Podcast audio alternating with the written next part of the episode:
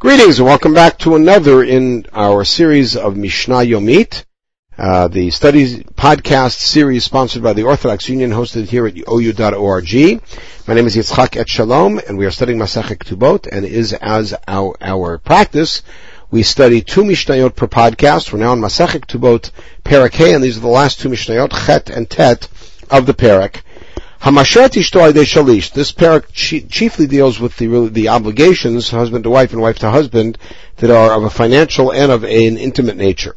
Hamashet ishto shalish. Let's say that a man sets his wife up through a middleman.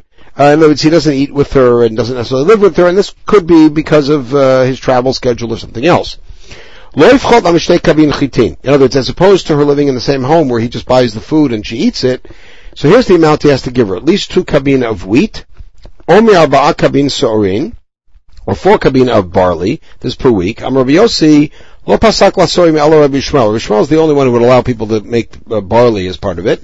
Shasa muchladom, because he lived in the south, and that's where barley was more of a, a common thing.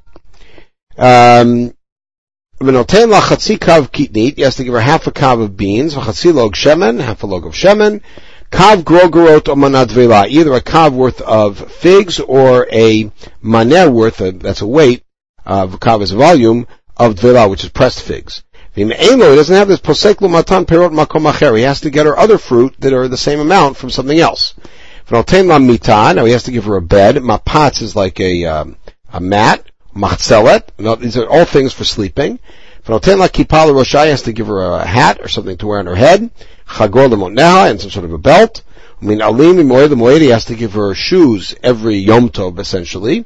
Kelim shal chamishim zuz b'shana l'shana. Clothes worth 50 zuz each year. This is the essential financial obligation of ksut. He doesn't give her new ones in the summer, or old ones in the winter. You should give her at the beginning of the winter new clothes. She can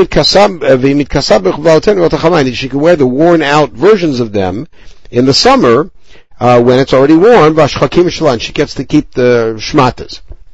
Okay, last Mishnah, He gives her spending money of ma'akesef. He still has to eat with her at least every Friday night. He doesn't give it to her, then she gets to keep her own, her own wages. So how much work does she have to do for him? Because we talked about her doing work earlier in the parak, we didn't talk about a financial, an amount. Or sheti, which is the roof. That amount which is twice as much in the Galil.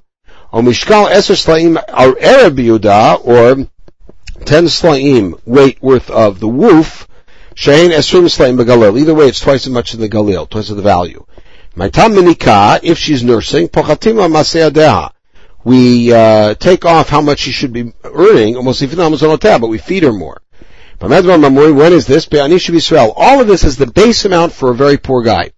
But if the fellow is wealthy, then everything is based on his wealth and his honor and his position. That's how much he should be supporting her. So everything that we're talking about here is an absolutely base amount um, that everybody has to reach as a minimum. Okay, we'll pause at this point. We'll pick it up with our study of the sixth parak in the next podcast. Meantime, we should have a wonderful day.